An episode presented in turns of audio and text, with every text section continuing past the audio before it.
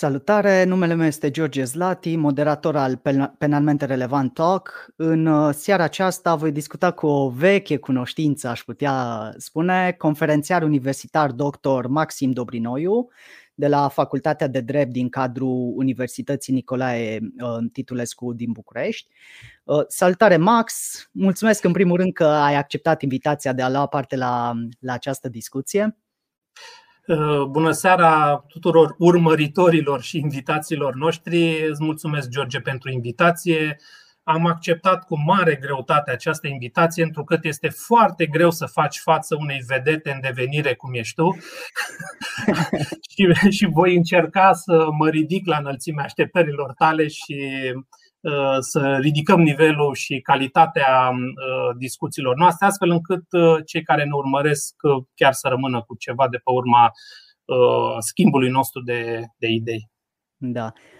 Probabil unii nu cunosc, dar noi de mulți ani deja dezbatem pe diverse subiecte legate de criminalitatea informatică, așa că am găsit relevant și important să încercăm să mutăm această dezbatere și live în online pentru a vedea unde pot să meargă aceste discuții. Am pregătit pentru această seară 5 subiecte de analiză, dar înainte de a intra cu privire la fiecare subiect în parte, aș vrea să te întreb în primul rând, în ce an ai scris tu prima carte legată de criminalitatea informatică, dacă ți-aduci aminte? Cât timp a trecut de la prima carte?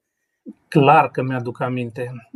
George, pentru cei care nu mă cunosc, rapid pot să spun că sunt un om pasionat de drept și tehnologia informației, absolvent al Facultății de Automatică și Calculatoare din Politehnica București și al Facultății de Drept al Universității Mihai Viteazu din Craiova. Oarecum că o îmbinare a celor două domenii pe care le-am cercetat a venit în mod natural, spun eu, un doctorat în drept penal cu o teză intitulată Infracțiuni în domeniul informatic. Teza respectivă a văzut lumina tiparului la editura CH Beck. Nu ne ceartă nimeni dacă pronunțăm numele acestei edituri, nu se poate. În 2006. Deci cartea Infracțiuni în domeniul informatic a apărut la CH Beck în anul 2006. Deci practic chiar am putea spune că ai fost unul dintre promotorii analizei infracțiunilor informatice din România. Unul dintre, cu modestie aș putea spune că am încercat să-mi aduc și eu contribuție, am încercat să lămuresc anumite aspecte. Domeniul este încă foarte, foarte de nișă, datorită sau din cauza tehnicității masive. Termenii sunt foarte complicați și am avut curajul, întrucât fiind de formație inginer de calculatoare în primă instanță, înțelegeam foarte bine și mi-a fost foarte ușor să documentez aceste aspecte. Cam asta ar fi pe scurt începuturile. Da, nu știu dacă chiar sunt un promotor, dar cel puțin am deschis calea, îmi place să cred, unor cercetări mai aprofundate asupra domeniului. Până la data respectivă, într-adevăr, existau câteva lucrări pe piață, existau articole. Mi-am permis însă să fac o analiză exhaustivă a tuturor infracțiunilor din legea 161/2003, la timpul respectiv în vigoare, și m-am bucurat de fiecare dată când alți autori au venit după mine și au construit, au combătut, au venit cu fel de fel de argumentații în susținerea sau în combaterea ideilor pe care le-am identificat eu la vremea respectivă ca fiind aplicabile. Eu însuși am revenit în lucrările mele ulterioare asupra multora dintre idei. Nu te super pe mine dacă o să fac foarte scurte comentarii vis-a-vis de subiectul acesta al doctrinei, al cercetării pe domeniul respectiv. Și o să încep chiar cu decizia numărul 4 pe 2021, Înaltei Curți de Casație și Justiție, unde mie mi se pare că acolo am regăsit așa un copy-paste din tratatul lui George Zlati, deși subiectul fusese dezbătut și de alți autori cu ceva timp în urmă, chiar și de mine, cu modestie spun, într-o lucrare intitulată Nou cod penal comentat. Mă rog, probabil că școala clujeană este mult mai puternică în acest moment și ideile confratelui George Zlati au fost mai apreciate. Păi nu știu că în Alta Curte e la București, nu e la Cluj. Deci... Da, sigur, dar înseamnă că internetul este mai bun în zona Ardealului. După ce m-am pus la punct cu conținutul deciziei și am făcut un mic research în lateral movement, am auzit și comentarii cum că doctrina nu prea a existat în ultima perioadă. Cineva la un moment dat în dialog cu tine sublinia că de 20 de ani nu s-a mai scris nimic până la tratatul lui George. Ceea ce, să nu te super, dar eu consider că este un pic cameronat și cam nedrept. Așa. Cu toții știm că nu există subiecte de analiză abordate chiar de la zero și că autorii preferă să construiască pe cercetările altora de dinainte, ceea ce este un lucru extrem de bun. Cel puțin așa îl văd eu ca fiind un progres.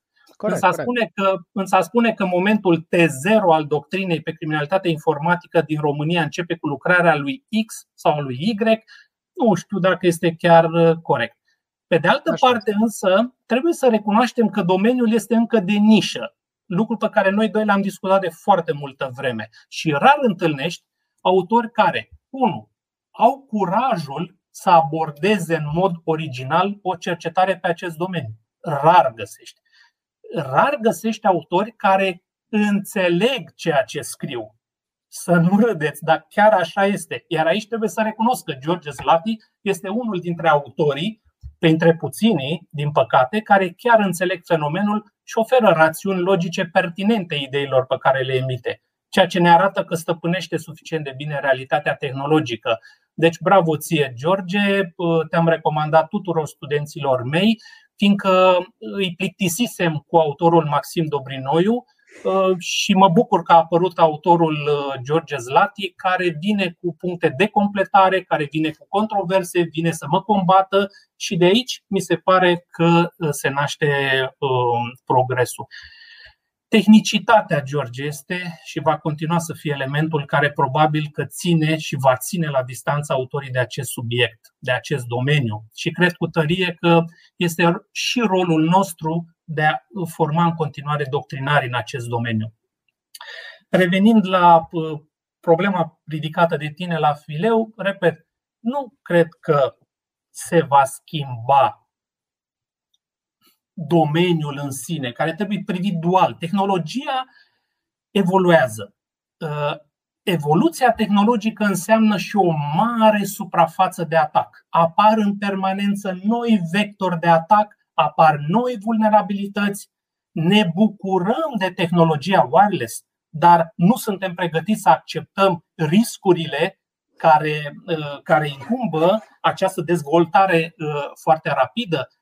Industria de securitate cibernetică este un pic în urma cercetărilor, dacă putem spune așa, dezvoltate de hacker, de atacatori, de grupările de tip APT și așa mai departe. Deci, pe partea de tehnologie, sigur, va evolua. Acum ține și de noi, ține ca doctrinar, ține și de legiuitor în primul rând. Cum înțelege să se raporteze la această evoluție? Dacă înțelege să îmbunătățească, dacă lucrul ăsta înseamnă schimbare, ok, fie, este schimbare, dar lucrurile este clar că nu mai pot rămâne așa. Da.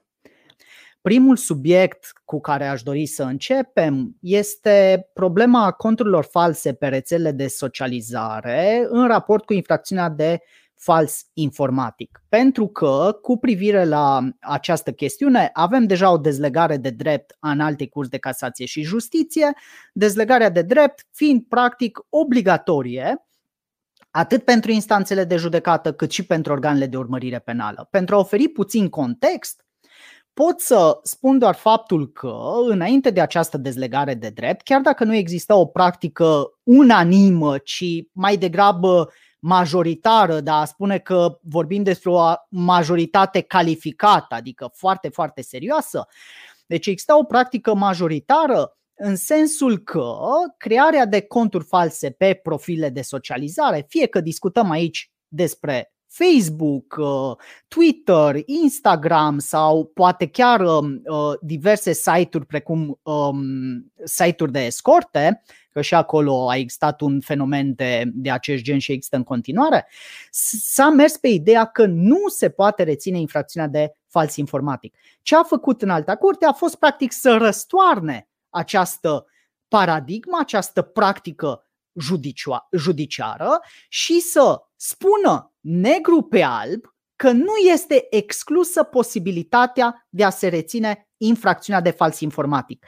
Înalta Curte n-a analizat toate elementele constitutive, dar cu privire la elementele problematice ce conduceau la soluții de achitare sau de netrimitere în judecată, Înalta Curte a spus că nu este o problemă să se rețină infracțiunea de fals informatic. Înainte de a intra în detalii cu privire la subiectul ăsta, și aici aș vrea să te întreb în principal sau pentru început dacă ești sau nu ești de acord cu această dezlegare de drept a Înaltei Curți și cum vezi tu în linii mari problema conturilor false pe rețele de socializare, aș vrea să te întreb, pentru că știu că tu ai avut o poziție de-a lungul timpului în sensul că ar fi necesar să incriminăm ca infracțiune distinctă furtul de identitate. Și având în vedere că problema furtului de identitate se leagă direct de problema creării de conturi false pe rețele de socializare și a fost avută în vedere inclusiv de către Înalta Curte în motivarea dezlegării de drept, aș vrea să te întreb în ce măsură crezi că ar mai fi necesar, după această dezlegare de drept, să mai discutăm despre incriminarea, da, ca și infracțiune autonomă a uzurpării sau furtului de identitate. Te rog. Da, problema furtului de identitate am tratat-o parțial atât în lucrările mele cât și în discuțiile cu studenții la cursurile de master pe tema aceasta. Este destul de un teren foarte alunecos. Ce am identificat eu în cercetarea mea de până acum este că în cazul unui furt de identitate, care știm cu toții că nu este o infracțiune contra patrimoniului, nimic nu dispare, nu este luat, ci identitatea este asumată în mod fraudulos, consider că nu avem normă de incriminare în acest moment. Deci nu putem pune degetul pe un articol din codul penal și să spunem în cazul unui furt de identitate sunt aplicabile sau este aplicabil un articolul X sau un concurs de infracțiuni, începem să croșetăm ceva pe acest subiect. Eu m-am gândit la o formulă, pregătisem un text, n-am anticipat întrebarea ta și nu l-am pregătit în acest moment, dar țin minte că la timpul respectiv, când s-a pus problema reșapării codului penal, am luat legătura cu membrii, cu cineva din colectivul care s-a preocupat de redactarea noului cod penal și am propus, am insistat cât am putut și eu la timpul respectiv și am pledat cu argumente pentru introducerea unei infracțiuni autonome, unei infracțiuni distincte în ceea ce privește furtul de identitate și, bineînțeles, cu aplicabilitate în acest domeniu online, că, în general, cam aici se fură, cu ghilimele de rigoare, identitatea. În rest, sigur, avem situația de prezentare sub o identitate falsă în fața unui funcționar public sau unei instituții publice, dar nu întotdeauna acest lucru este aplicabil. Oamenii se prezintă între ei pe site-uri de socializare, pe e-mail, în general prin mijloacele de comunicare electronice, unde ascunderea identității este foarte lesne de realizat din punct de vedere tehnic. Deci, da, pledez în continuare pentru o eventuală incriminare a furtului de identitate și aștept cu mare nerăbdare, poate scriem ceva împreună pe acest subiect, că unde-s doi puterea crește. Nu-i așa? Da. Mă rog, acum, sincer, poziția mea este că n-ar fi necesară o astfel de incriminare și am o poziție destul de tranșantă în sensul că cred sincer că avem prea multe texte de incriminare. Ideea ar fi mai degrabă să simplificăm codul penal, să nu avem atât de multe texte de incriminare, pentru că cu cât avem mai multe texte de incriminare, cu atât apar probleme legate de trebuie reținut concurs de infracțiuni între ele, nu trebuie reținut concurs de infracțiuni, care se reține infracțiunea X sau infracțiunea Y și așa mai departe. O simplificare a codului penal cred că ar fi mai degrabă binevenită. Și dacă este să analizăm atent, chestiunea aceasta cu sancționarea autonomă a furtului de identitate, care, mă rog, este o teză susținută și la nivel internațional, nu este aici, e o mare dezbatere pe acest subiect, dar cred că dacă este să facem o analiză în profunzime, avem totuși texte de incriminare care sancționează în momentul de față furtul de identitate, unul dintre acestea fiind chiar falsul informatic. Este într-adevăr o discuție în ce măsură toate ipotezele de furt de identitate sunt acoperite de textele de incriminare deja existente, dar asta cred că este deja o altă discuție. Revenind la dezlegarea de drept, ce părere ai în legătură cu hotărârea Înaltei Curți? Ești de acord cu ea? Nu ești de acord cu ea? Aș putea spune că sunt parțial de acord sau parțial în dezacord. Și acum o să mă explic, am citit cu mare atenție rațiunile, am recunoscut ideile tale și mă bucur pentru tine în mod cât se poate de sincer. Profit însă de această ocazie ca să-mi expun un pic punctul de vedere, fiindcă nu am făcut-o în lucrări anterioare mai în detaliu. Deci, referitor la subiectul dezbaterii și fără, bineînțeles, a intra în analiză pe text a deciziei, nu ocupăm timpul invitațiilor noștri cu așa ceva, aș îndrăzni să fac câteva comentarii. După părerea mea, o eventuală decizie în speța dedusă judecății sau clarificării, o eventuală decizie de a se reține sau nu infracțiunea de la 325 ar trebui să se bazeze pe analiza următoarelor 4 condiții, am identificat eu, pe care ni le oferă chiar textul legal. Este necesar să avem cel puțin o activitate, o acțiune sau acte materiale de introducere de date informatice. Aspect care în cazul creierii unui cont pe o rețea de socializare se verifică prin aceea că făptuitorul inserează date informatice în interfața web a rețelei de socializare sub forma numelui victimei, fotografiilor sau filmelor înfățișând victima și așa mai departe. Deci cel puțin una dintre condiții pare a fi îndeplinită. 2. Este necesar ca introducerea de date informatice să se realizeze fără drept.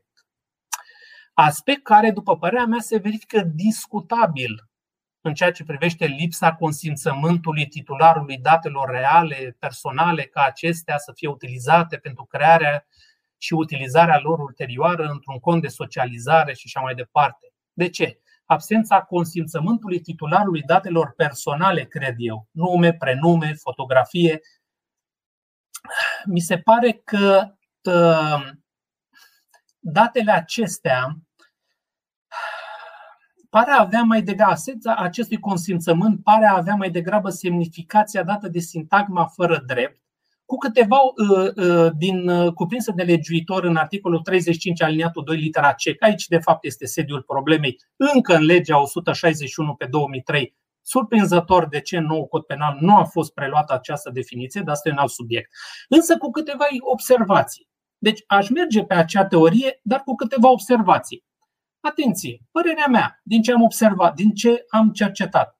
În cuprinsul articolului 35 alineatul 2 nu există nicio referire la permisiunea de a utiliza date informatice, ci mai degrabă vedem că legiuitorul s-a referit doar la, și citesc verbele, verbum regens, a folosi, a administra, a controla, a desfășura cercetări științifice sau a efectua orice altă operațiune într-un sistem informatic.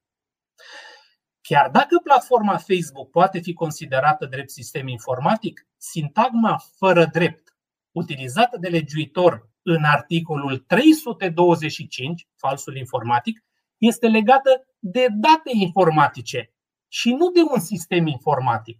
Și aici asta este una din observațiile pe care le-aș face vis-a-vis de utilizarea celor două instrumente legale pe care le avem. Pe de o parte, articolul 35 din legea 161, sigur, alineatul 2, și sintagma fără drept din articolul 325. Din acest punct de vedere, mi se pare că decizia Înaltei Curți de Casație și Justiție poate fi criticabilă, fiindcă a creat premisele unei incriminări de facto a unor comportamente online. Spre exemplu, așa cum spuneai și tu și noi am mai discutat pe subiect, pe o rețea de socializare sau un sens mai larg în mediul online, nimeni nu va mai putea menționa numele unei persoane sau alte date de identificare asociate sau nu va mai posta o poză în care există și alte persoane în lipsa consimțământului respectivei persoane. Se va ajunge la niște situații, hai să le spunem, complicate, să nu le categorisim în acest moment sau să le calificăm într-un fel. Foarte pe scurt, a treia condiție pe care cred eu că ar trebui să o analizăm: este necesar să rezulte, spune legiuitorul în 325 cod penal, date necorespunzătoare adevărului. Acest aspect este necesar a se verifica cel puțin sub aspectul a două teorii pe care le-am observat a fi enunțate în decizie. Pe de o parte, datele informatice rezultate reprezintă fapte, stări, situații, împrejurări care nu au sau nu au avut corespondent în realitate.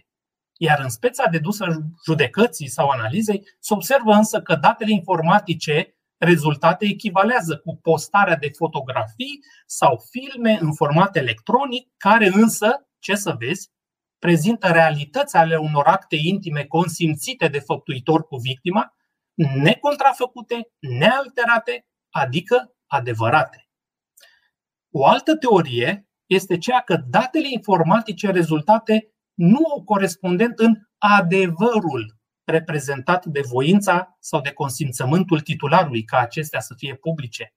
Aici seamănă mai mult cu scopul producerii de consecințe juridice, în opinia mea. Voința titularului apare mai degrabă a fi un drept al acestuia de intervenție în orice mod asupra datelor și nu un adevăr în sine. Adevăr care, hai să fim serioși, oricum este relativ, ținând cont de faptul că, pe de o parte, oricine poate crea un cont pe o rețea de socializare utilizând orice nume, chiar și numele victimei, care se poate potrivi, fără a exista un control de autenticitate asupra datelor sau o verificare a consimțământului un eventual titular al datelor, aspect aproape imposibil de a realiza de către administratorii platformelor de acest tip în actualele condiții.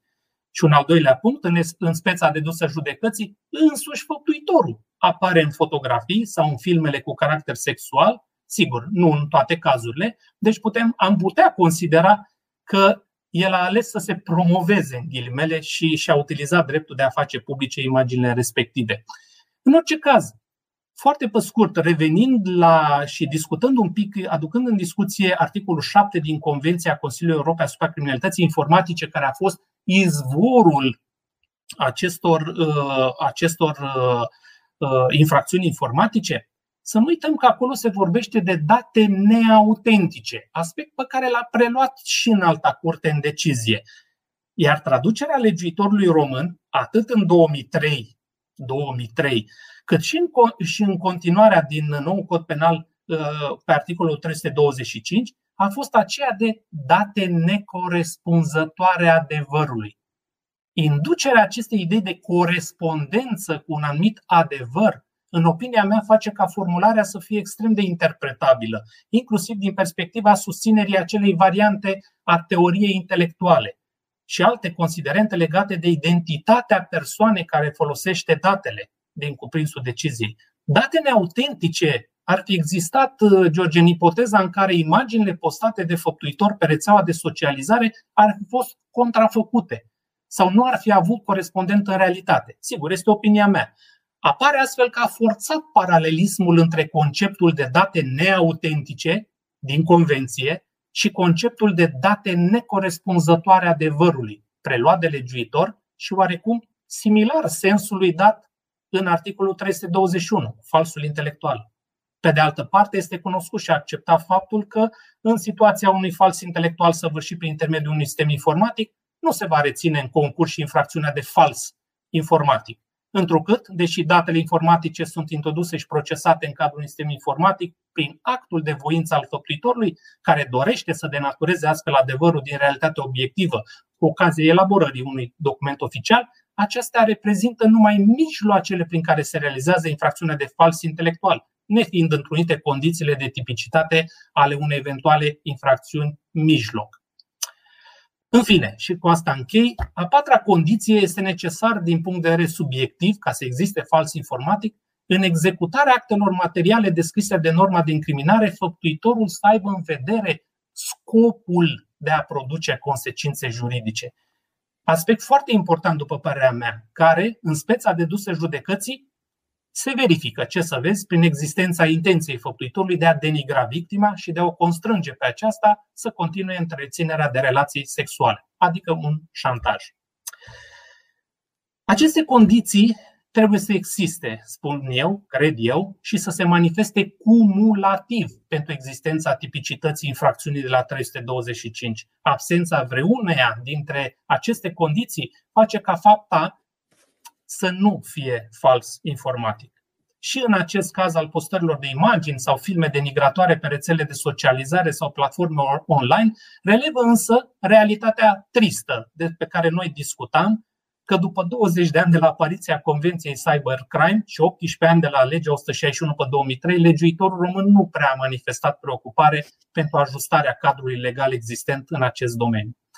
Deci cam atât am avut eu de comentat pe acest subiect. Părerea ta se mulează cumva și pe părerea colegului Dragoș Pârgaru de la Facultatea de Drept de la Universitatea București. El a redactat de altfel opinia facultății solicitată de către Înalta Curte, okay. Și cam și el a fost de părere că nu ar trebui reținută infracțiunea de fals informatic. Aici cam sunteți pe aceeași lungime de undă.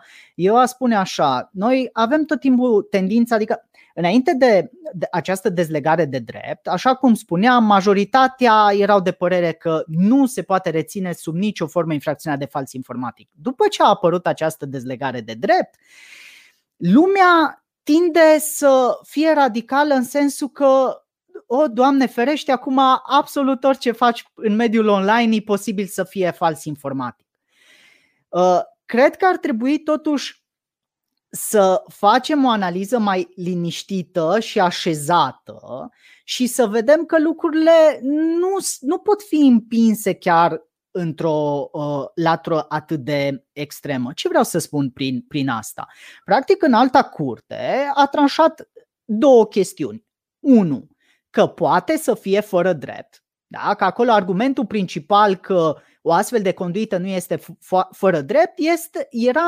în esență, faptul că Facebook nu îți interzice în mod explicit să creezi conturi false să creezi un cont fals folosind datele de identificare ale alte persoane.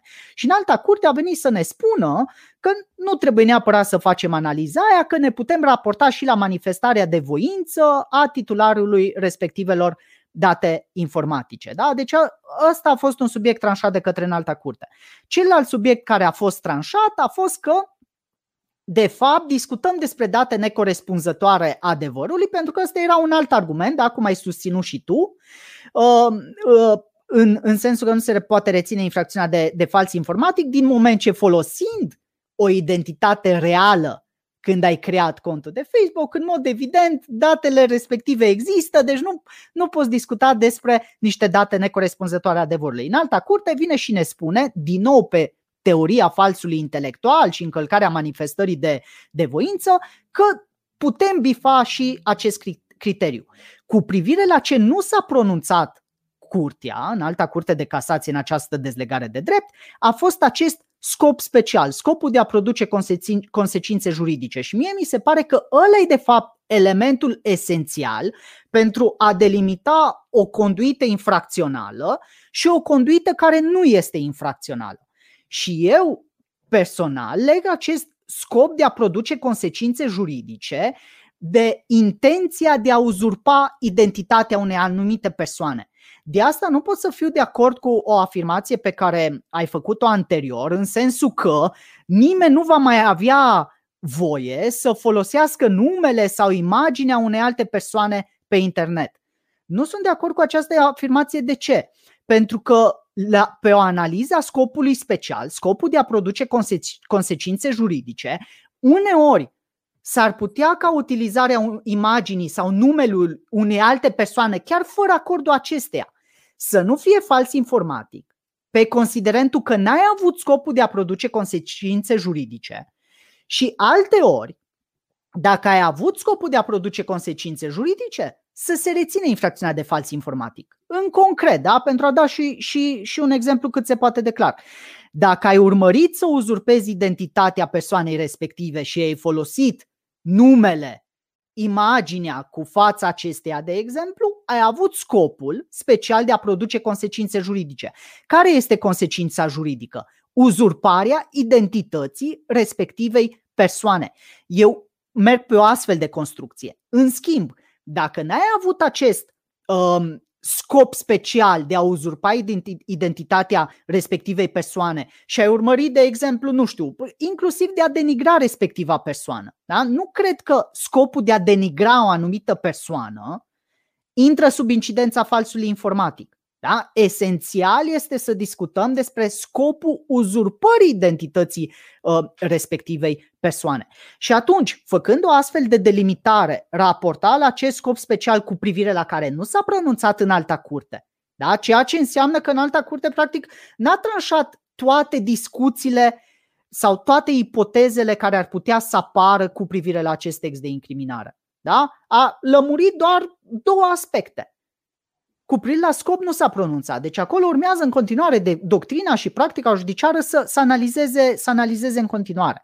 Și atunci, eu cred că dacă discutăm despre crearea unui profil fals pe o rețea de socializare cu scopul uzurpării identității respectivei persoane, da, poți bifa infracțiunea de fals informatic. În schimb, dacă ai creat o identitate fictivă, fără a avea scopul, dacă automat, dacă e identitate fictivă, nu poți urmări scop, nu poți să ai scopul de a uzurpa identitatea unei alte persoane, că nu există respectiva persoană. Ai creat tu o identitate. Da? În acea situație, mi se pare că nu poți să bifezi infracțiunea de fals informatic pentru că îți lipsește în principal scopul. Tocmai de aia eu aș face această distinție între crearea unui cont fals și crearea unui cont fictiv. Da? Dacă ai contul Mickey Mouse pe Facebook, nu este infracțiune. Da? Dacă ai, în schimb, contul Maxim Dobrinoiu cu intenția de a uzurpa identitatea lui Maxim Dobrinoiu, este fals informatic și astfel, practic, ce sancționezi? Furtul de identitate. Da? Bun, asta, sigur, este de analizat sub acest aspect. Legiuitorul însă nu face această distinție a uzurpării de identitate. Vezi, este un alt element pe care tu, ca teoretician, l-ai introdus în această discuție. Trebuie să ne aplecăm asupra lui, să vedem până la urmă cât rezistă unei analize puternice. Practic, tu nu m-ai contrat cu nimic în ceea ce am spus eu mai devreme, n-ai cum să nu fii de acord, fiindcă eu când m-am referit la acel subiect, da, din acest moment pe o rețea nu mai poți să faci nimic, atenție, mă refeream la condiția 2, când discutam că este necesar ca introducerea de date informatice să se realizeze fără drept. Și am făcut acele observații. George, în articolul 35 alineatul 2 nu se vorbește de date informatice. Se vorbește doar de sistem informatic. Este probabil o lacună legislativă. Uite, în această discuție am identificat această lacună. Adică nu putem translata prin voia noastră că dacă se face referire la un sistem informatic și la niște acte materiale în legătură cu un sistem, noi să le translatăm că sunt automat operabile și în domeniul datelor informatice. Bun. Că nu-i chiar așa. Aici aș avea o singură precizare de făcut. Acum, eu sunt perfect de acord, definiția aia de la articolul 35 din legea 161/2003 e foarte deficitară și eu fie aș fi renunțat cu totul la definiție, fie aș fi reformat-o. eu nu interpretez așa articolul 35 că te poți raporta doar la sistemele informatice, că până la urmă hai să facem trimitere la articolul 362 cod penal, alterarea datelor informatice, unde interacțiunea logică nu este, trebuie să interacționezi și cu sistemul informatic să ștergi datele informatice, dar acolo obiectul infracțiunii sunt datele informatice, nu sistemul informatic. Și cu toate astea și acolo trebuie să acționezi fără drept și bănuiesc că raportul când analizezi elementul fără drept de la articolul 362 îl faci tot cu articolul 35 din legea 161/2003, corect? Eu am făcut în scrierile mele o analiză a ceea ce înseamnă cu drept sau fără drept raportat la articolul 362 în afara oricăror referiri la articolul 35. Am înțeles. Deci practic tu uneori legi noțiunea de legi elementul fără drept de articolul 35 și uneori oferi o altă interpretare în afara definiției de la articolul 35. Îl leg, George, în ceea ce privește orice interacțiune cu un sistem informatic. Nu leg în momentul infracțiunii sau în analiza infracțiunii de la 362, unde cred că după, nu are rost să continuăm acum, poate cu altă ediție o să revenim și cu astfel de infracțiuni și o să le analizăm și o să discutăm pe subiect și o să-ți arăt de fapt ce am avut eu în vedere la acel moment. Dar sigur, ceea ce spui tu este foarte pertinent. Îmi face plăcere să cred sau, îmi place mie să cred că și ceea ce spun eu are oarește reverberație. Nu suntem deținătorii adevărului absolut, tocmai din aceste aparente contre de argumentații. Sperăm totuși să ajungem la niște concluzii. Da.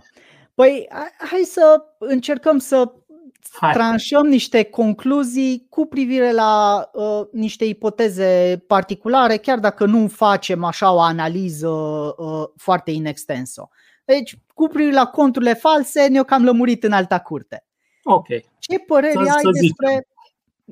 Păi, acum, asta este, n-avem ce să facem. Acolo putem jongla doar pe scopul special. Deci, în măsura în care putem argumenta că pe scopul special nu e îndeplinită condiția, nu se va reține infracțiunea. Dacă e îndeplinită și condiția aia, nu mai e ce să faci. Ce părere ai despre conturile fictive? Când creezi, practic, tu o identitate? Da, sigur că da. După părerea mea, aici sunt de acord cu tine. Da, susțin că nu se poate reține infracțiunea de fals informatic în momentul în care creezi o identitate care, prin materialitatea actelor pe care le realizezi, practic se exclude ab initio ideea de scop de a crea niște consecințe juridice. Pur și simplu, din ceea ce spuneai și tu, concluzia ta este foarte corectă. Ai nevoie la un moment dat de anonimitate. Sunt angajații ai statului care nu doresc să apară pe Facebook cu nume și prenume. Corect. Și atunci își aleg niște anumite combinații de, sigur, cât de cât atractive, adică să nu fie niște roboți. Pe de altă parte, există și situația trolilor. Există și situația roboților care se manifestă, ce să vezi, în anumite momente, nu le-aș menționa în acest moment, când este necesară crearea unor curente de opinie, răspândirea de informații false și așa mai departe. Și te prinzi, găsești un astfel de troll și ce să-i faci până la urmă, nu? Teoretic poți să-ți creezi un profil fictiv și pentru a-ți înlezni săvârșirea altor infracțiuni, că poate putem discuta despre hărțuire în mediul online, de exemplu. Clar, sigur că da. Dar asta nu înseamnă că trebuie să-l sancționezi pe respectivul și pentru infracțiunea de fals informatic. Da? Nu ai decât să-l tragi la răspundere penală pentru hărțuire și atât. Da? Deci asta e concluzia pe care este corect. Și o susțin, aici suntem de acord. Bun. Ce părere ai atunci despre, să zicem, paginile sau profilele de pe rețelele de socializare referitoare la pagini de fani sau umoristice în care se folosesc totuși numele sau pozele altor persoane. Atât, dar observația este că se face mențiune explicit, aceasta este pagina fanilor, da? Facem o pagina fanilor pe Facebook pentru Britney Spears sau mai știu eu cine, da? Sau la fel de bine o pagină umoristică în legătură cu nu știu ce persoană. Vezi o problemă? Da, exact, o pagină pamflet. Vezi o problemă din perspectiva falsului informatic sau nu? Nu aș vedea o problemă din sfera ilicitului penal deocamdată, prin simpla existență a acestei pagini. Însă dacă în interiorul paginii, ca să spunem, se proferează amenințări la adresa unor persoane, moderatorul nu intervine pentru ștergerea unor mesaje calumnioase sau încurajează el însuși o anumită turnură, o anumită atitudine și se pot contura, în acel moment cred că se pot contura eventual niște infracțiuni, dar nu aceea de fals informatic. În orice caz, nu aceea de fals informatic. Sunt de acord cu tine că suferim de un exces de reglementare și am dorit ca tot ce ni se pare că ne deranjează să fie infracțiune și cineva să supere, fiindcă ne face să suferim unde? În ego-ul nostru, de fapt. Da? Ne deranjează o glumă, repede mergem către penal întâi, ne uităm în partea specială a codului penal, da? Să vedem dacă putem repede să băgăm pe cineva la închisoare, după care vedem că există și alte mecanisme în civil și așa mai departe de rezolvarea problemelor. Da, nu cred că penalul trebuie să rezolve toate problemele din realitatea obiectivă. Da, perfect de acord. În regulă, încercând să duc atunci discuția un pic mai departe la subiectul al doilea și anume raportul dintre înșelăciunea comisă prin sistemele informatice și frauda informatică. Aici mă refer în principal la foarte cunoscuta problemă a licitațiilor fictive sau a anunțurilor frauduloase publicate pe internet în vederea inducerii în eroare a unor persoane. Inclusiv aici avem deja o sesizare a Înaltei Curți și anume sesizarea Curții de Apel Alba Iulia, care a solicitat Înaltei Curți să dezlege această problemă de drept și anume în ce măsură trebuie reținută infracțiunea de fraudă informatică sau infracțiunea de înșelăciune cu privire la această problemă a anunțurilor fictive, a anunțurilor frauduloase și așa mai departe. Încă nu avem o dezlegare de drept pe acest subiect, dar urmează în curând Înalta Curte să se pronunțe cu privire la această problemă. Ce rezultă foarte clar din încheierea de sesizare a Înaltei Curți este poziția Ministerului Public, care a spus așa: practica aproape unanimă a instanțelor este de a reține în situațiile de acest gen infracțiunea de înșelăciune. Aha. Ce păreri ai despre această problemă? Aș începe, dacă îmi dai voie, cu un foarte scurt istoric. Cu alte cuvinte, ce vreau să spun? În anii 2004-2005, când eram în febra cercetării pe domeniul criminalității informatice, inclusiv în teza mea și în cartea pe care am publicat-o după aceea, susțineam varianta că frauda informatică, la vremea respectivă fiind cuprinsă în articolul 49 din legea... Pardon, parchetul, scuze, Ministerul Public a zis că frauda informatică e aproape unanimă. De aia am văzut reacția ta și ai zis: a, surpriză, înșelăciune, am făcut eu confuzie. Frauda informatică, da. Bun, da. Continue, te rog. Ok, deci la vremea respectivă frauda informatică era cuprinsă în articolul 49 din legea 161/2003, lege specială. Și eu însumi am susținut că varianta reținerii acestei infracțiuni era de preferat în mai toate situațiile în care activitatea de inducere în eroare și producerea unei pagube în patrimoniul victimei se realizau prin intermediul sistemelor informatice sau mijloacelor electronice de comunicații. Însă ulterior, o cercetare mai atentă pe care am desfășurat-o a scos în evidență, cel puțin pentru mine, că multe dintre faptele care se înregistrează în practica judiciară în acest domeniu au parfum de fraude informatice, însă ele nu reprezintă în realitate decât înșelăciuni săvârșite prin intermediul datelor sistemelor informatice. Un exemplu relevant în acest sens și, din păcate, cum ai spus și tu, soluționat neunitar la nivelul instanțelor românești, este acela care se regăsește sub denumiri ca CEO fraud, frauda director executiv sau business email compromise sau exemplele celebre, da, de fraude pe platformele de licitații online, eBay, Amazon, ocazii de genul buy and switch sau fraudele cu avans sau chiar și scrisorile nigeriene sau frauda 419. Toate acestea reprezintă în realitate, în opinia mea, doar înșelăciuni comise cu ajutorul datelor și sistemelor informatice. Relevant în cazul acestor înșelăciuni, în opinia mea, este că acțiunea de inducere în eroarea victimei, care se realizează de regulă prin utilizarea datelor și sistemelor informatice, ce-i drept, victima fiind însă cea care acceptă să-și diminueze patrimoniul în favoarea făptuitorului. Avem astfel o legătură, fie și mijlocită electronic, între victimă și făptuitor, cu rezultatul tipic cunoscut. Deși pare asemănătoare întrucâtva, infracțiunea de la 249 acum, frauda informatică, se deosebește, zic eu, fundamental din punct de vedere al laturii obiective. În acest caz, actele materiale specifice se derulează exclusiv în mediul informatic și implică acțiuni, după cum știm, asupra datelor informatice sau și asupra unor sisteme informatice, având ca rezultat, deci, aceste acțiuni, acte materiale în mediul virtual, în mediul informatic, au ca rezultat pagube în patrimoniul electronic al victimei. Deci este exclusă implicarea sau participarea în vreun fel a victimei. Iar cele două infracțiuni nici nu pot coexista în concurs ideal, un concurs formal. Ar fi un conflict de norme. Cam asta este poziția mea pe acest subiect. Da, păi aici suntem pe aceeași lungime de undă, conceptual.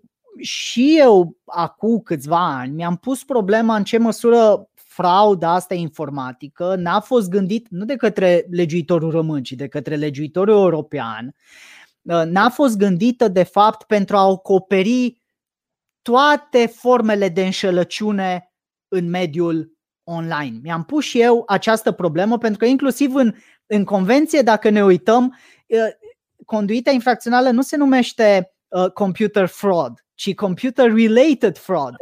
Da? Ceea ce e o chestiune de nuanță aici, dar ar putea să fie foarte, foarte relevantă. Cu toate acestea, sunt totuși de părere că trebuie făcut o delimitare cât se poate de clară între inducerea în eroare a unei persoane fizice sau juridice, chiar dacă o faci prin intermediul unor sisteme informatice, și manipularea sistemului informatic prin introducere de date, ștergere, modificare și așa mai departe. Asta e practic distinția care trebuie făcută între înșelăciune și fraudă informatică. Dacă ai indus în eroare o persoană fizică sau juridică, este înșelăciune, chiar dacă aia poate să fie comisă prin mijloace informatice. Iar dacă ai manipulat un sistem informatic, iar prin manipularea acestuia s-a produs o pagubă, da? Discutăm despre o fraudă informatică. Motiv pentru care atunci când avem fraudă informatică, conduita victimei, da, persoană fizică sau juridică, ar trebui să fie irelevantă sau foarte puțin semnificativă, dar nu esențială. Da? La licitațiile online, dacă o scoți din ecuație pe victimă, nu mai ai pagubă. Corect. Da? Deci fără conduita victimei nu mai poți discuta despre pagubă. Da? De aia, prima întrebare pe care trebuie să o pună organul judiciarii: din ce cauză s-a produs paguba? Iar răspunsul la această întrebare este conduita autoprejudiciantă a victimei. E adevărat, datorită unei induceri în eroare, da? Prin publicarea unui anunț fictiv, fraudulos, nu contează, dar datorită conduitei autopăgubitoare a victimei. Și atunci, singurul răspuns pe care eu îl văd la această problemă este reținerea infracțiunii de înșelăciune și sper că ăsta va fi răspunsul pe care îl va da Înalta Curte. Din nou, ar fi o altă dezlegare de drept care răstoarnă practic practica judiciară, la fel ca și în cazul infracțiunii de fals informatic cu crearea de profile, de conturi false pe rețelele de socializare. Doar că aici suntem pe exact aceeași lungime de undă. Aș vrea totuși să spun o întrebare. Eu, când eram seminarist la Facultatea de Drept, întotdeauna le spuneam studenților următorul exemplu. Dacă mergi într-un magazin și schimbi codul de bare, iei un cod de bare de pe un produs mai ieftin și îl pui pe un produs mai scump și mergi practic cu produsul mai scump, ce are codul de bare al unui produs mai ieftin, mergi la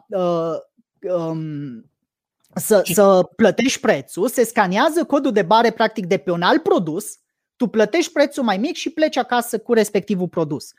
Și întotdeauna argumentam că într-o astfel de ipoteză ar trebui reținută infracțiunea de înșelăciune, că practic induci în eroare vânzătorul cu privire la preț.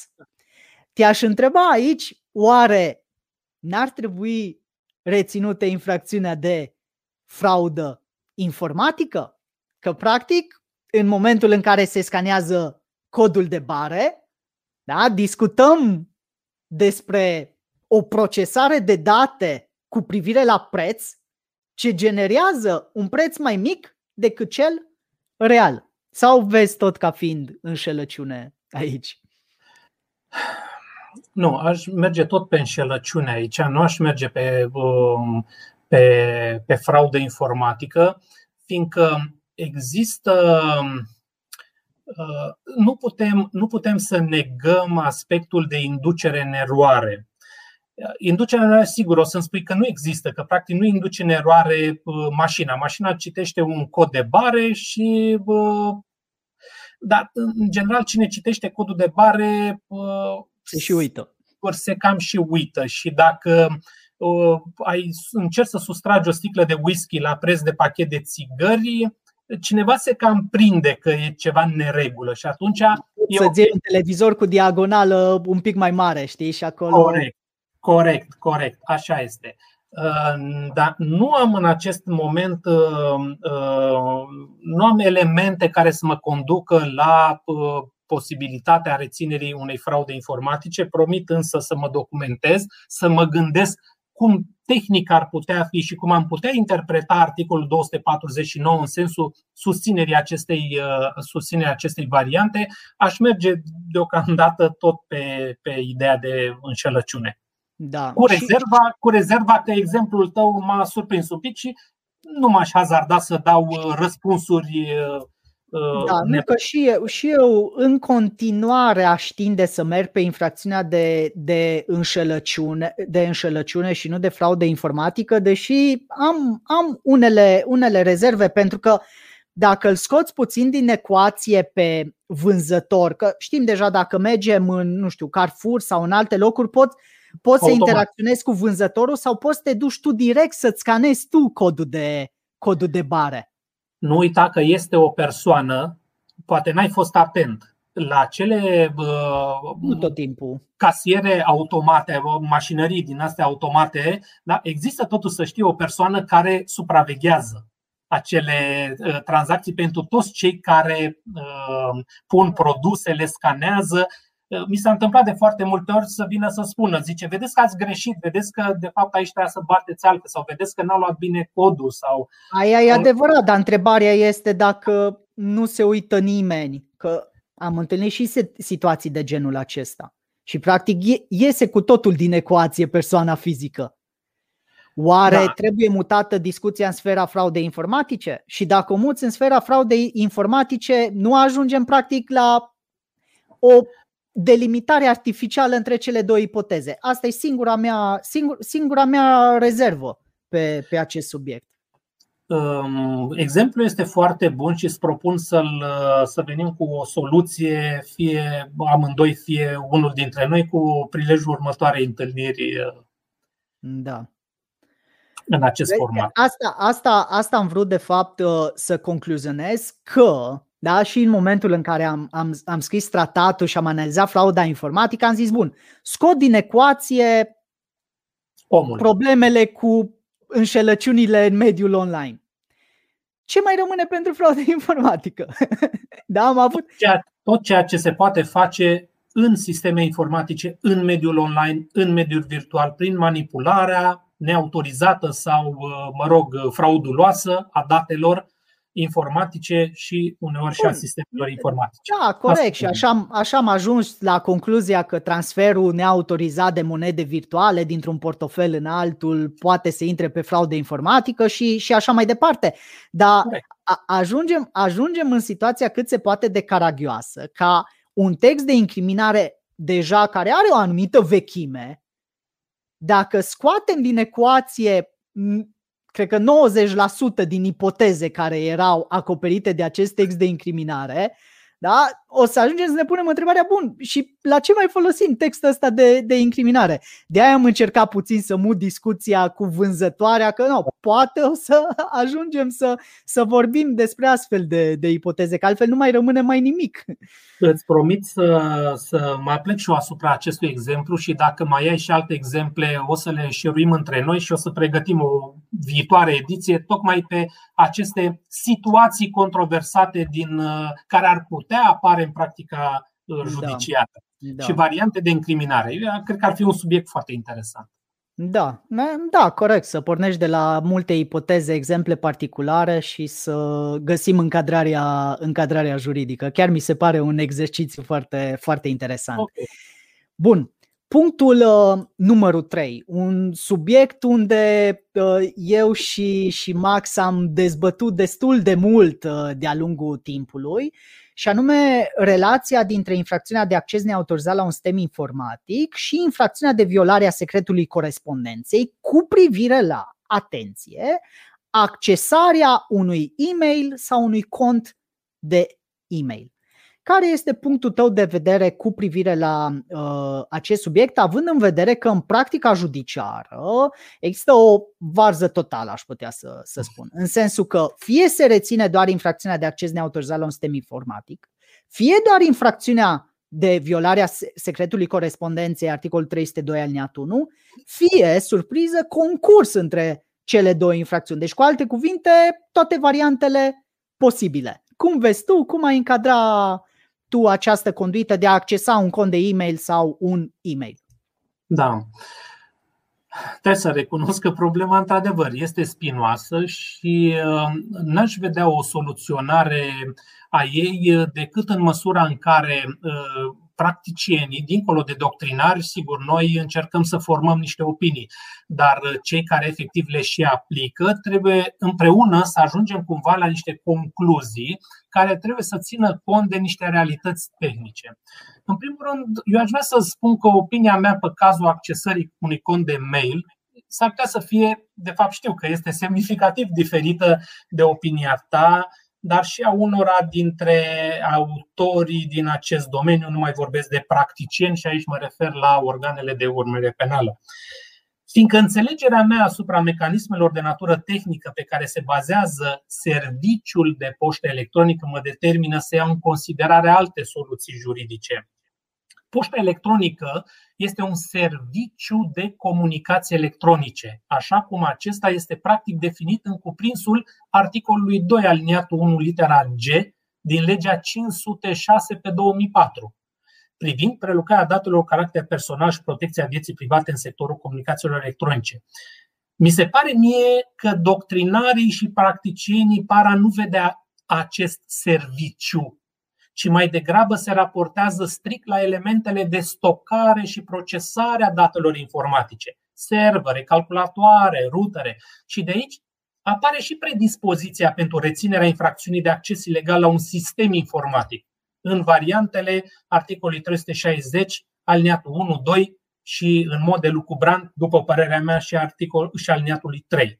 Și astfel, în loc să discutăm despre o eventuală infracțiune de acces neautorizat la un serviciu de comunicații electronice, de exemplu, o altă lacună legislativă, după părerea mea, ne chinuim să găsim tot felul de explicații tehnice sau juridice pentru a susține încadrarea pe 360.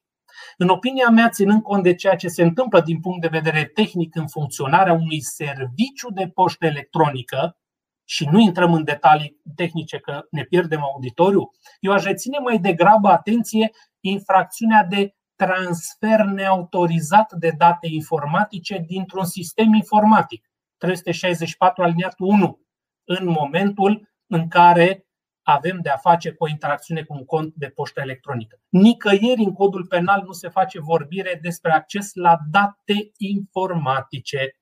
Presupunem însă că acest acces la date se subsumează cumva obligatoriu sau intră în materialitatea infracțiunii de acces ilegal la un sistem informatic, în varianta, să zicem, aliniatului 2 de la 360, când spune în scopul obținerii de date. Dar una e scopul și alta este chiar obținerea sau accesarea de date informatice. Iar legiuitorul nu mi se pare că incriminează obținerea de date informatice, decât dacă ne raportăm la 364.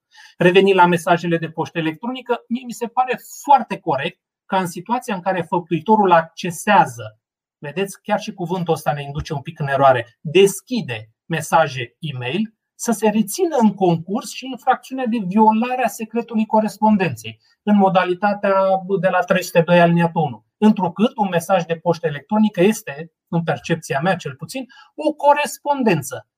Este obiectul material al infracțiunii de la 302 și prin deschiderea sau, accesarea acestei corespondențe se afectează, vrem nu vrem, relațiile sociale care ocrotesc dreptul persoanelor de a coresponda în condiții de securitate și intimitate. Cam asta este părerea mea pe acest subiect, George.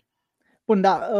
Pentru a fi clară concluzia, deci ai reține, să înțeleg, un concurs de infracțiuni între 364, transfer neautorizat de date informatice, practic tehnica să nu plictisim. Transfer de date informatice, transfer, sigur, da, deci transfer de date, fiindcă tu chemi niște date pe sistemul care îți aparține sau nu, asta e o altă discuție, da? Și violarea secretului corespondenței în concurs, dar cu această infracțiune de transfer neautorizat de date informatice. Asta este ultima mea analiză pe subiectul acesta. Deci, în esență, pentru a înțelege toată lumea, excluzi aplicabilitatea infracțiunii de acces neautorizat la un sistem informatic pe ideea că se interacționează cu un serviciu, da? Nu cu un sistem informatic, iar articolul 360 cod penal incriminează nu accesul la date, ci accesul la un sistem informatic, da? Și aici diferă opinia noastră, pentru că eu sunt de părere că această interacțiune logică nu poate avea loc fără o interacțiune logică cu serverul de e-mail, motiv pentru care, da, putem să discutăm despre un acces la un sistem informatic, chiar dacă eu sunt de acord că nu se incriminează nicăieri în codul penal, cu atât mai mult în articolul 360, accesul la date informatice, și probabil aia este una dintre problemele la articolul 360, pentru că cred că ar fi de mai bun simț și așa merge și legiuitorul german, de altfel, la articolul 202A, secțiunea 202A, cod penal german, dacă nu mă înșel, în sensul că nu se incriminează accesul la un sistem informatic, ci accesul la datele informatice stocate pe un sistem informatic. Pentru că personal consider că este ridicol dacă îți iau laptopul, îți scot hard disk-ul din laptop și îmi bag hard disk-ul meu, da? Să se facă măcar discuție dacă ar trebui să se rețină sau nu acces la un sistem informatic. Teoretic, pe textul de incriminare am putea să zicem de ce să nu fie, da? Esențial până la urmă, ce este acolo? Accesul la datele informatice stocate pe sistemul informatic. Aia ar trebui să ne intereseze în principal, dar legiuitorul... Da, exact. Legiuitorul n-a avut o astfel de abordare și atunci, într-adevăr, se pune problema, se ridică problema pusă de tine, dar totuși sunt de părere că în măsura în care accesezi, da, să zicem, un cont de Gmail, da, nu poți să spui că n-ai accesat un sistem informatic, pentru că în momentul în care ai accesat respectivul cont de e-mail, da, via un browser web, să spunem, da, tu dobândești un control limitat, este adevărat, asupra funcțiilor sistemului informatic respectiv. Da? Poți să modifici parola de la cont, da? Poți să intervii asupra contului într-o formă sau alta, da? Să faci setări pe forwarding și așa mai departe. Da? Nu e o simplă interacțiune cu serviciu. Serviciu este mai degrabă o interfață între tine și respectivul server de mail. Dincolo de chestiunea asta, eu întotdeauna când fac analiza pe raportul dintre cele două infracțiuni, analizez mai întâi în ce măsură s-ar putea reține infracțiunea de acces neautorizat la un sistem informatic și aici bifez, sunt de părere că se poate reține, după care analizez în ce măsură s-ar putea reține în sensul că ar fi îndeplinite elementele constitutive și de la infracțiunea de violare a secretului corespondenței, articolul 302 aliniat 1 cod penal. Și în ceea ce privește îndeplinirea acestor elemente constitutive, eu sunt foarte rezervat că am putea să reținem acest text de incriminare pentru două argumente. Primul argument este că la aliniat 1 legiuitorul face trimitere la corespondență, iar la aliniatul 2 legiuitorul face trimitere la noțiunea de comunicare efectuată prin mijloace de comunicare la distanță. Pornind de la o interpretare sistematică, inclusiv raportat la dispozițiile din cod de procedură penală cu privire la supravegherea tehnică, eu cred că noțiunea de corespondență nu include și noțiunea de e-mail. E-mailul intrând doar în accepțiunea noțiunii de comunicare. Este adevărat că inclusiv raportat la jurisprudența CEDO și jurisprudența Curții Constituționale, noțiunea de corespondență o putem interpreta și în sens larg, în sensul că intră și corespondența electronică. Dar din perspectiva legiuitorului penal, mie mi se pare că la articolul 302 au făcut o delimitare clară între corespondență, care include doar corespondența tradițională, și comunicarea. Comunicarea care include corespondența electronică. Deci ăsta e primul meu argument. Nu poți să folosești două noțiuni care să aibă același înțeles. Dacă ai folosit două noțiuni în cadrul aceluiași text de incriminare, înseamnă că au un înțeles diferit. Al doilea argument pe care eu îl aduc în sensul că nu poți să reții infracțiunea de violare a secretului corespondenței ține de modalitățile de comitere a faptei prevăzute la aliniatul 1. Dacă spunem că poți să reții infracțiunea de violare a secretului corespondenței atunci când accesezi un e-mail, ar însemna că trebuie să fie aplicabilă modalitatea deschiderii corespondenței. Dacă ți este aplicabilă modalitatea aia, ar trebui să-ți fie aplicabile și restul, de exemplu ștergerea corespondenței sau, distrugerea corespondenței. Da? Eu găsesc totuși aici ca fiind o mare problemă să spui că deschiderea corespondenței se transpune într-o accesare a datelor informatice, cum spuneai și tu, dar când discutăm despre distrugerea corespondenței electronice, ar trebui să mutăm discuția în sfera alterării de date informatice, articolul 362. Din nou, în măsura în care legiuitorul a creat niște noțiuni distincte cu privire la interacțiunea logică pe care o poți avea cu niște date informatice, trebuie să ne raportăm la respectivele noțiuni. Da? Și atunci când vorbim despre date informatice, discutăm despre accesarea acestora, nu despre deschiderea lor. Când discutăm despre distrugerea, între ghilimele, a datelor informatice, vorbim despre o ștergere a datelor informatice, nu despre distrugerea lor. În concluzie, da, pe acest al doilea argument, eu cred că modalitățile de la articolul 302 aliniat 1 sunt incompatibile cu noțiunea de e-mail. Un e-mail nu poate fi deschis, nu poate fi distrus. Acesta poate să fie accesat sau poate să fie șters, pentru că un e-mail, în esență, este un complex de date informatice. Da?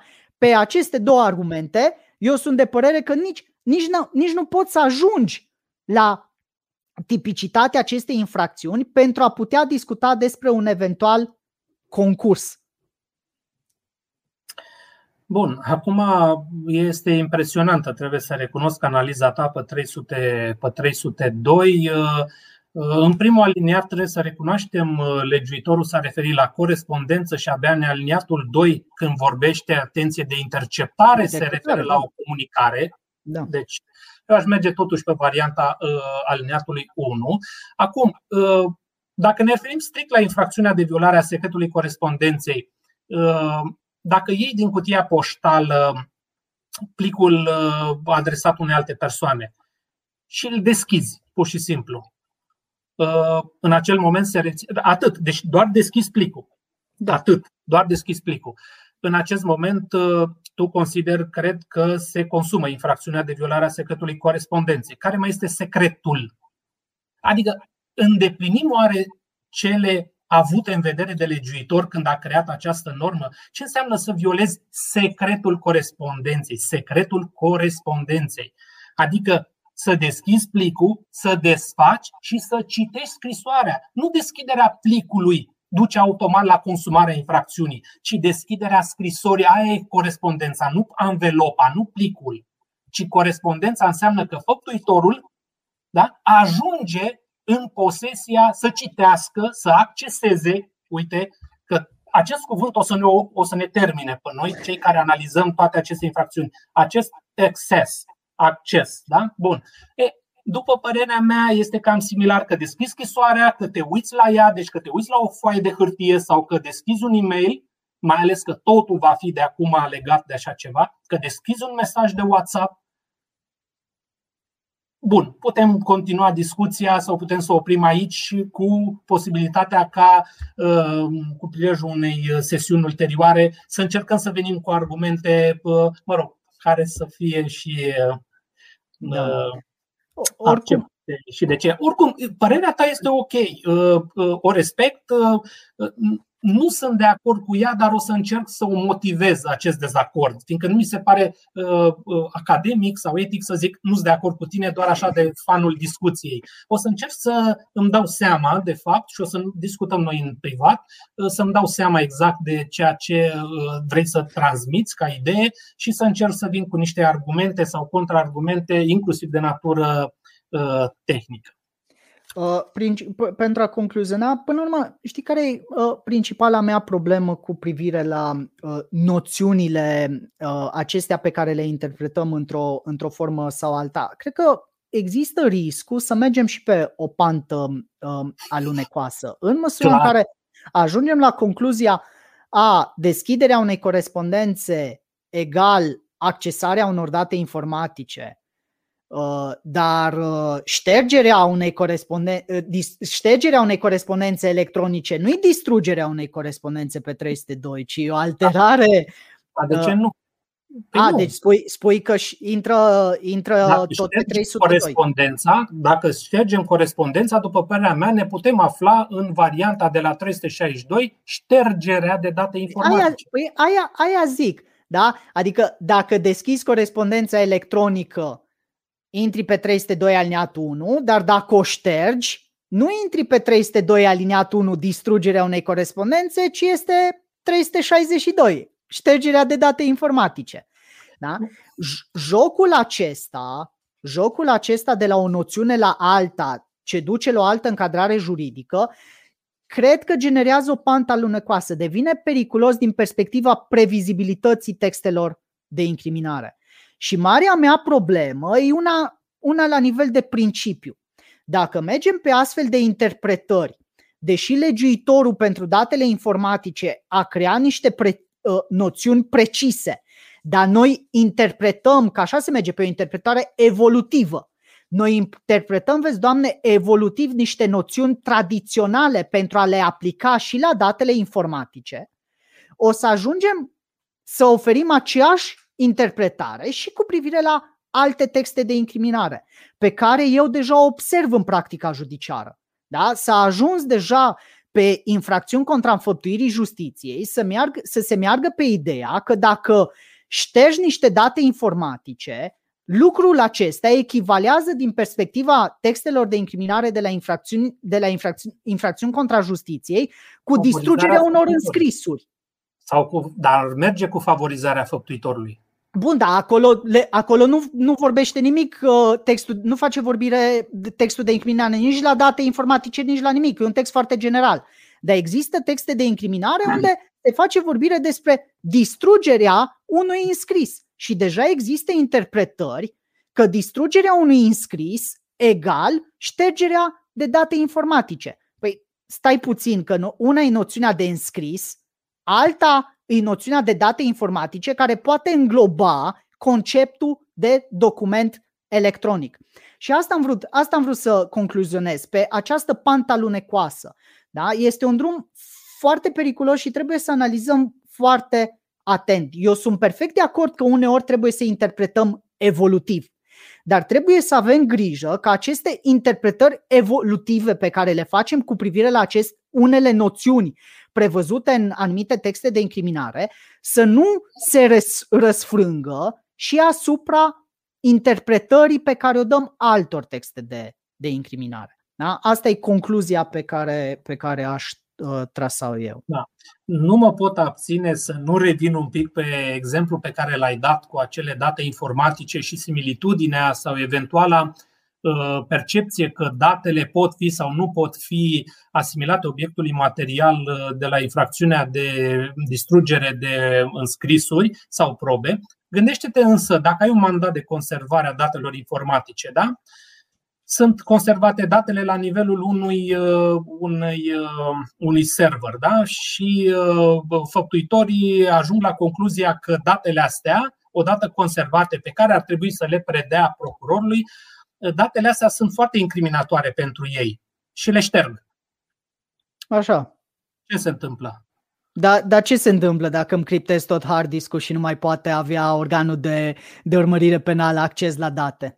Bănuiesc că nimic, că e privilegiu contra autoincriminării pe criptare. Corect, sigur, dar când ești în fața unui mandat de conservare și ai pus în aplicare o procedură de conservare unor date și acele date au statut de probă și tu le ștergi după ce ele au statut de probă, că de-aia se dă conservarea. Deci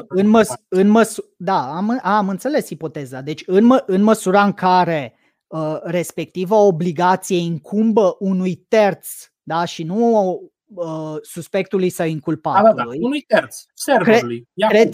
De ce să nu discutăm despre articolul 362 cod penal? Pentru că ștergerea datelor respective automat devine fără drept când tu ai o obligație legală de conservare. Punct. George, vorbim de obiect juridic diferit. Și se afectează relații sociale diferite. Asta nu se apară concursul, după părerea mea cel puțin. Asta nu înseamnă că avem și un text de incriminare la infracțiuni contra justiției care se acoperă o astfel de situație, dincolo de favorizarea făptuitorului, care aia poți să o reții fără absolut niciun fel de probleme. Nu mă refer la infracțiune. Da. Bun, hai să trecem mai departe. Da. Ce înseamnă să deschizi cutia Pandorei, nu? Tu ai început. Adevărat. Bun. Hai să trecem la un alt subiect și acesta, zic eu, deosebit de important, și anume relația dintre efectuarea de operațiuni financiare în mod fraudulos și accesul neautorizat la un sistem informatic cu privire la două ipoteze. Folosirea unui instrument de plată electronică la un POS pentru a efectua plăți și folosirea datelor de identificare a unui instrument de plată electronică pentru a efectua plăți online. Clar se poate reține infracțiunea de efectuare de operațiuni financiare în mod fraudulos, articolul 250, cod penal. Întrebarea este în ce măsură ar trebui reținut și un acces neautorizat la un sistem informatic când folosești cardul unei alte persoane să-ți cumperi pâine la magazin și pui cardul la POS și efectuezi plata, sau achiziționezi ceva produse pe internet. Ce părere ai? Acum, sigur, tehnic vorbind, plățile pe internet sunt de regulă posibile prin utilizarea datelor de identificare ale unor carduri bancare, ori prin intermediul unor aplicații care au în spate mecanisme financiar-bancare virtuale descentralizate. Vezi Revolut-ul, wallet-uri pentru criptomonede, aplicații tampon gen PayPal și așa mai departe. Dacă vorbim de o plată frauduloasă peste internet prin utilizarea datelor de identificare a unui card, fără consimțământul titularului, este clar, suntem de acord, ne aflăm în fața unei infracțiuni tipice de efectuare de operațiuni financiare în mod fraudulos. Putem afirma și că această infracțiune este o variantă de specie, îmi place mie să cred, a infracțiunii de fraudă informatică, de acord, da, dar care se reține în mod particular ori de câte ori datele informatice introduse de către făptuitor reprezintă în realitate date de identificare a unor carduri bancare. În ceea ce privește efectuarea unor plăți cu cardul, cu un telefon mobil sau cu un ceas inteligent la un POS, în opinia mea avem tot o infracțiune de efectuare de operațiuni financiare în mod fraudulos. Această infracțiune este evidentă în momentul în care plata este efectuată cu cardul bancar, operațiunile pe care le știi de tip card prezent, fie că respectivul instrument de plată electronică este introdus în POS, fie că acesta este doar apropiat la o distanță de POS și se folosește facilitatea tap and go, da? Plată contactless. În mod similar, cred eu că putem trata și plățile efectuate prin facilitățile wireless ale telefoanelor mobile ori ceasurilor inteligente, cu condiția, bineînțeles, că acestea să fie pregătite pentru respectivul tip de operațiune tehnică. În oricare dintre variante, însă, nu cred că putem reține și infracțiunea de acces ilegal la un sistem informatic, în acest caz sistemul informatic fiind reprezentat de POS. De acord că POS-ul este un sistem informatic, fiindcă are toate facilitățile ca să se mapeze pe definiția de la 181. Cu toate acestea, din punct de vedere tehnic, cred eu, interacțiunea făptuitorului cu POS-ul nu presupune crearea unei relații logice bidirecționale prin care omul, făptuitorul, influențează funcțiile mașinii de calcul, numită POS. În realitate, prin utilizarea cardului sau a telefonului mobil sau a ceasului inteligent, POS-ul doar solicită și primește niște date informatice, în realitate niște chei de autorizare a unor tranzacții, chei care se regăsesc stocate în carduri, telefoane mobile sau ceasuri inteligente. Plățile însă de la POS sunt diferite întrucâtva de plățile sau interacțiunile de la bancomate, de la ATM-uri. Bancomatul este un veritabil sistem informatic, chiar merge cu Windows. Însă în cazul său, dincolo de existența condițiilor de tipicitate ale infracțiunii de efectuare de operațiuni financiare în mod fraudulos, mi se pare că interacțiunea făptuitorului cu acesta, adică cu bancomatul, este similară interacțiunii tipice infracțiunii de acces ilegal la un sistem informatic. Numai dacă persoana care execută operațiuni la bancomat utilizează în acest sens un card bancar falsificat sau un card bancar real, însă fără consimțământul titularului. Cam asta este pe scurt poziția mea pe subiect.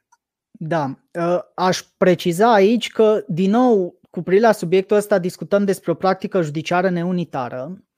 Există unele instanțe care, mai degrabă organe de urmărire penală care în astfel de situații trimit în judecată doar pentru infracțiunea prevăzută de articolul 250, nici măcar nu au în vedere accesul neautorizat la un sistem informatic, iar în unele situații în care se reține un concurs de infracțiuni între cele două, avem o practică neunitară la nivelul instanțelor, în sensul că unele instanțe achită pe infracțiunea de acces neautorizat la un sistem informatic, iar alte instanțe rețin inclusiv infracțiunea de acces neautorizat la un sistem informatic, făcând următoarea paralelă. Am observat eu o paralelă pe care nu o consider foarte potrivită, și anume cea cu accesarea unui bancomat, pornind de la recursul în interesul legii 15/2013. S-a tras aici, din punctul meu de vedere, o concluzie pripită, în sensul că în Înalta Curte, când a soluționat respectivul recurs în interesul legii, a soluționat și ipotezele astea cu plata la POS sau plata pe internet, în sensul că dacă ai efectuat operațiuni financiare în mod fraudulos, ai și acces neautorizat la un sistem informatic, ceea ce cred că este fals. Înalta Curte a analizat în particular doar ipoteza în care folosești un instrument de plată electronic, de plată electronică, în concret un card bancar, pentru a retrage numerar de la bancomat. În momentul în care faci acest lucru, tu practic te autentifici la bancomatul respectiv, atât prin intermediul instrumentului de plată electronică, am putea spune că e chiar o cheie de acces, corect, cât și prin intermediul codului PIN. În momentul în care tu te-ai autentificat la bancomat, deja poți să schimbi codul PIN, poți să interoghezi soldul, poți să retragi numerar, poți să faci o sumedenie de operațiuni ce implică practic interacțiune logică între tine și bancomat. Da? Total de acord. Acolo e un acces la un sistem informatic cât se poate de clar. Da? Sigur, în schimb, în momentul în care tu ai apropiat un instrument de plată electronică, un card bancar la un POS pentru a efectua o plată, da? Tu nu controlezi în niciun mod nici POS-ul, nici serverul bancar, da? Că unele instanțe așa construiesc, că relevant nu-i POS-ul, ci faptul că tu de fapt prin intermediul POS-ului interacționezi logic cu serverul bancar și îl determini pe acesta să efectueze o tranzacție. Mie mi se pare că acolo, așa cum ai spus și tu, discutăm despre o simplă transmitere de date informatice. Și eu aici paralela nu aș face cu accesarea bancomatului și cu recursul în interesul legii, ci aș face cu o precizare făcută în raportul explicativ al Convenției privind criminalitatea informatică, unde se precizează în raportul explicativ că atunci când transmiți un e-mail, este o simplă transmitere de date informatice, nu un acces la un sistem informatic. Pentru că dacă e așa, să o luăm la modul foarte simplist, și când eu transmit un e-mail folosind serverul web unde am eu contul de e-mail la serverul, un alt server web unde e stocat contul de e-mail al destinatarului, există o interacțiune logică, da, între două sisteme informatice și sistemul informatic țintă recepționează e-mailul, îl prelucrează, da, și acționează într-un anumit fel. De ce nu e acolo acces neautorizat la un sistem informatic dacă tu îmi spui nu-mi trimite e-mailul și eu ți-l trimit? Da? Da, e o simplă transmitere de date informatice și cred că la fel e și când discutăm despre plată la POS sau pe internet. Poate o să avem și aici o dezlegare de drept peste câțiva ani, dar din păcate, ce anume? În bun, la cum se mișcă, an bun, da, păcat. Exact, la cum se mișcă, deși anul ăsta nu s-a mai întâmplat așa. Au fost nevoie de 20 de ani de practică judiciară neunitară să se trezească în anul 2021 să pună în discuție două dezlegări de drept cu privire la două infracțiuni informatice. Mi se pare de-a dreptul spectaculos. Ce să le urăm? La cât mai multe dezlegări. La cât mai multe, da, atâta timp cât sunt bune concluziile, eu n-am nicio problemă. Problema e dacă nu se dau concluzii bune, pentru că dacă este să recunoaștem, există mici probleme și cu privire la recursul acela în interesul legii 15/2013, cel puțin în ceea ce privește faptul că nu s-a avut în vedere acolo un transfer neautorizat de date informatice dintr-un mijloc de stocare. Da? Deci cel puțin cu privire la chestiunea aia, na. Da. Așa e. S-a pierdut un moment, s-a pierdut acolo momentul. Da, păcat. Că în realitate, așa cum noi am mai discutat, în realitate copierea datelor de pe banda magnetică reprezintă nici mai mult, nici mai puțin decât 364 alineatul 2. Da, un transfer neautorizat de date. În fine, bun, da. Ce a fost, a fost, vedem pe viitor. Da, corect. Bun, deci concluzia tranșantă, suntem amândoi de acord, nu discutăm despre niciun acces la un sistem informatic, la plată la POS cu cardul bancar sau plăți pe internet. În schimb, dacă accesezi un cont de internet banking pentru a efectua o plată, acolo vei avea concurs cu acces neautorizat la un sistem informatic. Bănuiesc că ești de acord sau nu ești de acord? Nici nu prea. Nu sunt de acord, pentru că depinde cum accesezi contul de internet banking. Dacă îl faci prin browser, prin calculator și așa mai departe, deși și aici noi trebuie să stăm o dată de vorbă noi doi, să-ți explic raționamentele mele de ordin tehnic, cu atât mai mult cu cât trebuie să iei în calcul și ipoteza în care accesarea acelui cont de internet banking se face printr-o aplicație de mobil și în realitate o să vezi că discutăm de fapt de programe informatice, adică date informatice și nici de cum sisteme. Și iar venim la paradigma accesului la date și nu accesul la sistem. Da, deci tu aici faci paralela cu accesarea contului de e-mail. Da. Și dacă acolo spui că nu se reține accesul, n-ai reține accesul nici.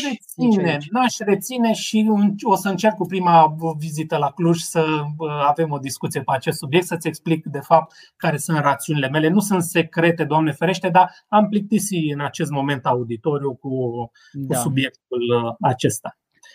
Hai să ajungem la ultima temă și foarte importantă. Punctul numărul 5 și ultimul pe ordinea de zi. Problema accesului neautorizat la un sistem informatic și depășirea limitelor autorizării. Da, aici vreau să pun în discuție îndeosebi acele ipoteze în care o persoană are sau este autorizată să acceseze un sistem informatic în anumite limite, în anumite condiții, dar accesul respectiv practic este în interes personal sau cu depășirea acestei sfere sau sfere de activitate a respectivei persoane. Cum vezi această problemă sau acest raport între accesul neautorizat la un sistem informatic și depășirea limitelor autorizării, care este menționată din nou în articolul 35 din legea 161/2003, nefiind menționată în textul de incriminare? Corect. Cu permisiunea ta, George, în calitate de moderator și chiar cu riscul de a obosi un pic auditoriul, m-am pregătit un pic mai intens pe acest subiect și dăm voie să spun cam care sunt ideile mele un pic mai pe larg. Aici m-aș referi în subiectul respectiv, m-aș referi în special la cazurile, din păcate, destul de dese în care polițiști sau alți funcționari ai statului accesează date cu caracter personal sau date cu caracter operativ din bazele de date administrate de diferite autorități sau instituții publice, însă nu în scopul îndeplinirii atribuțiilor de serviciu, cum te-ai fi așteptat, ci în scop personal, ori la solicitarea unor terți, prieteni, elemente din anturaj, oameni de afaceri, ziariști, detectivi particulari. Practica judiciară este concludentă în acest punct de vedere. Astfel de spețe se soluționează în prezent prin raportare la infracțiunea de acces ilegal la un sistem informatic, articolul 360 binecunoscut, aliniatul 1, 2 sau chiar 3, apreciindu-se că interacțiunea făptuitorului cu respectivele sisteme informatice s-ar face prin depășirea limitelor autorizării. La o primă vedere, încadrarea pare a fi corectă. Însă, în opinia mea, există anumite considerente care mă determină să evit invocarea articolului 360. De ce? Tehnic, se întâmplă următoarea succesiune pentru cei care nu cunosc. În baza fișei de post și a atribuțiilor funcționale, un astfel de funcționar poate avea acces la una sau la mai multe baze de date, de regulă, de la aceeași stație de lucru, adică de la același computer. Accesarea efectivă a bazelor de date se face prin intermediul unui browser web, exact ca în cazul accesării unei resurse oarecare din internet. Nu exclud și alte modalități. Pe interfața web specifică fiecăreia dintre bazele de date există obligativitatea autentificării, login, utilizatorului autorizat cu nume și parolă. Este posibil ca unele conturi să fie generice și alocate unor structuri, de exemplu birou, serviciu, direcție sau cum sunt fiecare organizație. Iar utilizarea credențialelor de acces să se facă în baza deciziei unui șef competent sau unei autorități să o acorde de către persoane autorizate. Aș face o notă aici. Toate interogările sunt auditate și monitorizate de către furnizorul bazei de date, ceea ce este un lucru extrem de bun. Odată accesat contul, angajatul sau funcționarul, mai bine spus, poate face interogări în respectiva bază de date, având la dispoziție o machetă cu câmpuri. Rezultatele interogărilor sunt formatate în mod specific pentru a fi ulterior utilizate conform procedurilor interne de lucru. Datele sunt vizualizate pe ecran sau, după caz, pot fi printate. Toate activitățile enumerate sunt auditate și există loguri pentru a se proba ulterior orice interogare efectuată. E o cerință pe GDPR. Din punct de vedere tactic, operațional sau procedural, bazele de date sunt considerate un instrument al muncii specifice organelor în drept. Utilizarea acestui mijloc de muncă ar trebui să fie menționată, cred eu, în fișele de post sau în diverse proceduri operaționale de la nivelul fiecărei entități care utilizează astfel de mijloace sau capabilități. Cu alte cuvinte, în momentul în care un utilizator are stabilite anumite sarcini de serviciu, iar pentru îndeplinirea acestora este necesară accesarea conturilor create pentru interogarea anumitor baze de date, se presupune că persoanele respective sunt autorizate legal să utilizeze acest mijloc de muncă.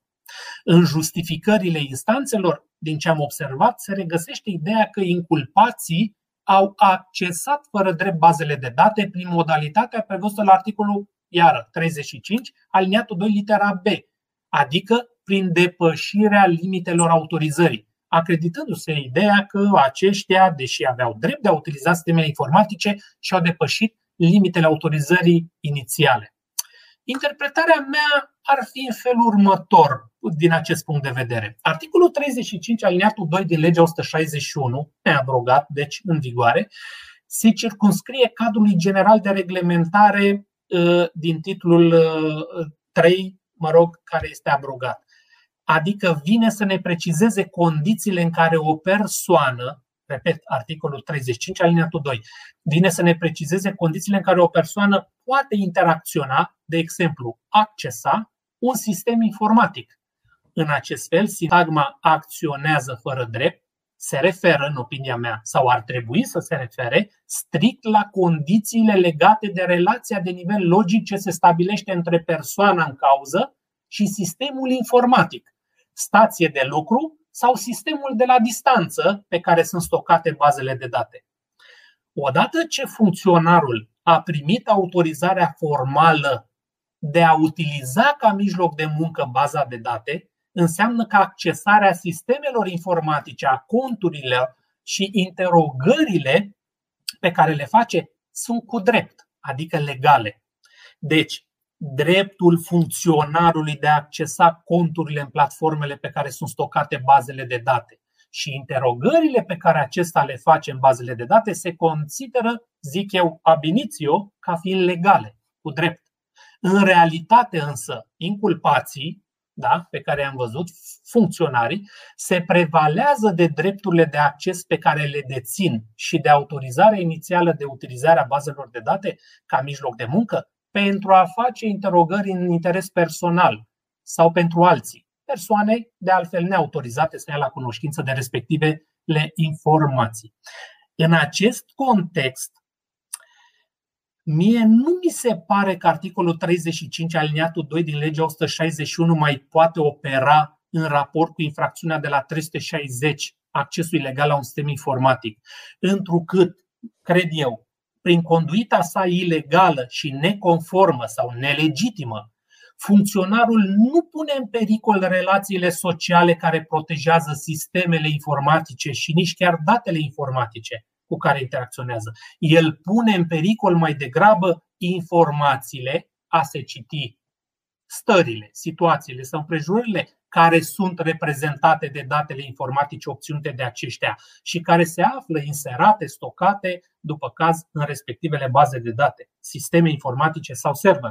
Ori dacă ne referim la protecția unor informații care țin de o anumită persoană, nume, prenume, CNP, părinți, legătură maritală, copii, studii, ocupație și ce se mai găsește prin respectivele baze de date, aici cred că sunt aplicabile alte reglementări, cum ar fi regulamentul GDPR sau chiar articolul 304 din codul penal, divulgarea informațiilor secrete de serviciu sau nepublice, dacă datele respective sunt și extrase din bazele de date, vezi, copiate pe o memorie USB sau printate, atunci putem vorbi după caz și de infracțiunea de la 364 alineatul 2, transfer neautorizat de date informatice.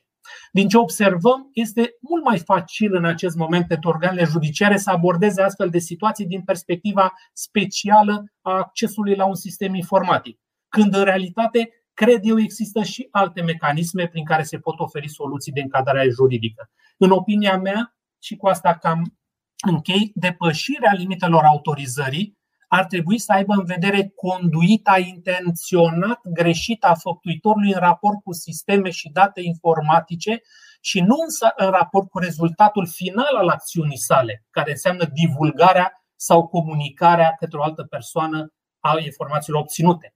Deci nu dreptul funcționarului de a accesa un cont într-o bază de date și de a face ulterior interogări este cheia problemei, ci dreptul acestuia de a dispune ulterior de informațiile pe care le obține sau la care are acces. Din acest motiv, și cu asta chiar închid, eu nu văd operabilă aici infracțiunea de la 360 cod penal, cât mai degrabă 304, 364 sau GDPR. Nu știu cum se face, dar cu privire la mai multe lucruri suntem de acord decât în dezacord. Am observat în această seară, sunt foarte plăcut surprins. Eu aș spune așa, eu cred că și cu privire la acest subiect se face, din păcate, o confuzie. Iar confuzia ce vizează? Se interpretează de o asemenea manieră încât se pune semnul echivalenței între a accesa neautorizat un sistem informatic și a folosi accesul într-un mod fraudulos sau un scop personal sau în alte scopuri decât ar fi trebuit să fie folosit respectivul acces. Textul de la 360 nu incriminează utilizarea accesului obținut inițial cu drept, ci sancționează accesarea ab initio în mod neautorizat. Aici cred că se face principala confuzie. De asemenea, cred că aici discutăm cumva despre un efect retroactiv al conduitei ulterioare a făptuitorului. Adică făptuitorul accesează sistemul informatic cu drept, dar în momentul în care utilizează accesul într-o altă manieră decât ar fi trebuit, în mod retroactiv, accesul cu drept devine fără drept prin depășirea limitelor autorizării. Iar asta nu are niciun sens. Corect. Da? Un acces autorizat nu devine neautorizat doar din cauza că ai folosit accesul altfel decât trebuia. Este adevărat că toată problema asta pleacă de la teza depășirii limitelor autorizării, trântit acolo în definiția de la articolul 35 alineat 2 din legea 161/2003. Eu personal, cu privire la teza depășirii limitelor autorizării, o văd în felul următor. Dacă ne uităm inclusiv, și aici din nou, cred că legiuitorul putea să fie un pic mai clar la nivel de text de incriminare, dacă ne uităm inclusiv în Convenția privind criminalitatea informatică și în raportul explicativ al Convenției, o să vedem că accesul a fost gândit ca fiind un acces la întregul sistem informatic sau doar într-o parte a sistemului informatic. Așa este văzut de altfel accesul și în alte legislații, cum ar fi de exemplu în dreptul francez. În România este text generic, nu se face trimitere la accesul inclusiv la teza accesului doar într-o parte a sistemului informatic. Dar cred că teza depășirii limitelor autorizării trebuie să o legăm de acest element, adică să presupunem că partajăm folosirea laptopului. Da, suntem doi prieteni care partajăm folosirea laptopului. Pe laptop sunt două partiții. O partiție pe care o folosesc doar eu, o partiție pe care o folosești doar tu. Poate chiar parolate, să nu fie nicio discuție. Da? În momentul în care eu accesez laptopul și folosesc propria mea partiție, am accesat cu drept sistemul informatic. În momentul în care, în schimb, am accesat fără drept partiția ta, de pe respectivul sistem informatic, cred că acolo am putea să discutăm despre un acces prin depășirea limitelor autorizării. Că am accesat practic o parte a sistemului informatic în care eu n-aveam dreptul să intru. În schimb, dacă folosința laptopului nu este partajată, da? Și pe respectiv, și chiar laptopul meu pe care îl folosesc eu, dar pe laptopul respectiv se află datele tale informatice, da? Nu devine un acces neautorizat prin depășirea limitelor autorizării dacă eu interacționez cu datele informatice respective fără permisiunea ta. Asta nu înseamnă că nu o să fie nicio infracțiune, dar trebuie să discutăm despre o infracțiune în legătură cu utilizarea datelor respective sau altceva. Eu văd cumva discuția asta într-o manieră similară cu falsul informatic, unde avem incriminat falsul informatic, dar nu avem incriminat uzul de fals informatic, așa cum îl avem, de exemplu, la falsurile la înscrisurile tradiționale. Da? Articolul 323, uzul de fals. Nu avem un uz de fals informatic. Avem incriminat doar falsul informatic. La fel și aici. Avem incriminat accesul la un sistem informatic, dar nu avem incriminat utilizarea accesului în alte condiții decât le-a impus, nu știu, angajatorul sau o altă persoană. Asta cred că scapă la nivel de analiză. Îs perfect de acord că utilizarea respectivelor date, da? Fie că discutăm despre o divulgare, un transfer, o diseminare sau mai știu eu ce, poate intra sub incidența altor texte de incriminare dacă sunt deplinite elementele constitutive. Tu ai dat exemplu cu articolul 304, perfect de acord. Mă rog, nu cred că tot timpul e aplicabil, dar ar putea să fie aplicabil. Da, exact. La fel de bine am putea să discutăm despre legea 11/1991 cu concurența neloială, dacă accesezi secrete comerciale și le divulgi unor terțe persoane sau le vinzi, da? Din nou, nu înseamnă că ai un acces neautorizat la un sistem informatic, dar poți avea o problemă pe divulgarea secretului comercial, pe legea 11/91, cum poți avea o problemă și pe articolul 304. Dar asta nu înseamnă că la bază ai un acces neautorizat la un sistem informatic. Deci, din păcate, aici se face o altă confuzie și, a spune eu, chiar o analiză foarte artificială și superficială în ceea ce privește acest text de incriminare. Dar nici nu prea s-a scris foarte mult pe acest subiect. Aici trebuie să recunoaștem. Ne apucăm de scris, n-avem încotro. Sau așteptăm o dezlegare iară.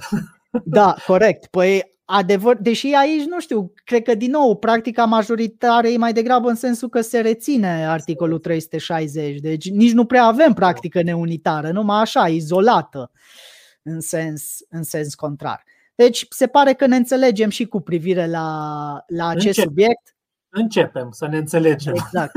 Poate construcția sau argumentele sunt ușor diferite, dar în esență concluzia e aceeași, nu ar trebui reținut articolul 360. Cu atât mai mult mi se pare caragios să reții articolul 360 alineat 3. Adică prin încălcarea măsurilor de securitate. Da, că ai folosit parola pe care trebuie să o folosești. Oricum o aveai, că sunt sarcinile de serviciu. Da, mă rog, deci ne-am lămurit, măcar noi. Da, măcar noi. Am fost de acord de la bun început, dar măcar noi suntem lămuriți. Da, corect. Bun, cam aceasta a fost discuția din această seară pe cele 5 subiecte. Am constatat cu surpriză că suntem de acord cu privire la majoritatea subiectelor, mici nuanțe și discrepanțe la nivel de opinie, dar da, dacă nu există astfel de diferențe, nu mai există progres, că nu mai avem de ce să scriem dacă totul este. Și se plictisesc urmăritorii noștri. Da, sau cei care corect. Le citesc. Se plictisesc după aia.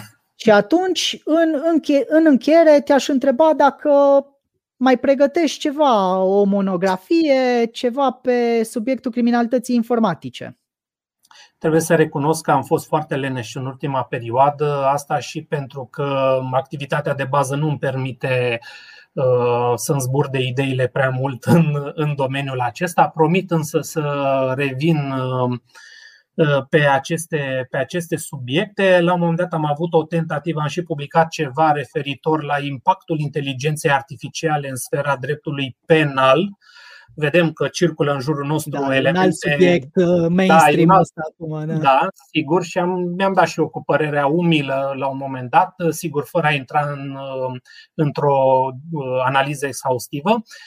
Sigur, mă preocupă în acest moment toate relațiile sociale pe care le întrevăd în societate, din ce în ce mai pregnante în sfera online, aducătoare de modificări semnificative, fie că ne dăm seama sau nu, în sfera relațiilor sociale tradiționale.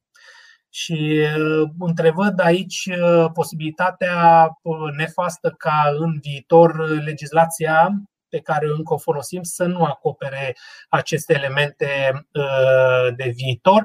Și va trebui să ne ocupăm, George și alți doritori, cu idei în domeniul ăsta, să începem să identificăm potențialele probleme și să le dăm cât de cât un înțeles sau, e pretențios spus, soluție, un înțeles măcar, și să contribuim la o clarificare în acest punct de vedere. Eu îți mulțumesc pentru invitație. Sunt de acord cu oricare invitație mi-o voi mai face în viitor. Pentru data viitoare, dacă va mai exista o dată viitoare, din punctul tău de vedere, voi încerca să mă gândesc la niște subiecte ușor mai delicate cu care să suscităm interesul și atenția publicului nostru, fiindcă de acces ilegal s-a cam tot vorbit, interceptare ilegală. Nu se înțelege, dar să vorbim mult, da. Da. Ai și tu dreptate aici, cei drept, așa, dar nu știu, să ne gândim și la niște subiecte de viitor. Încă o dată mulțumesc foarte mult și sunt deschis pentru orice foileton sau serial pe care îl vei face în acest domeniu. Și apreciez și recunosc că m-a surprins în mod pozitiv inițiativa ta și cred că este extrem de benefică. Da. Bun, îți mulțumesc că ai acceptat invitația și ne vedem, am înțeles, la următoarea discuție pe criminalitatea informatică 2.0. Cu mare drag. O seară plăcută tuturor. La revedere, numai bine.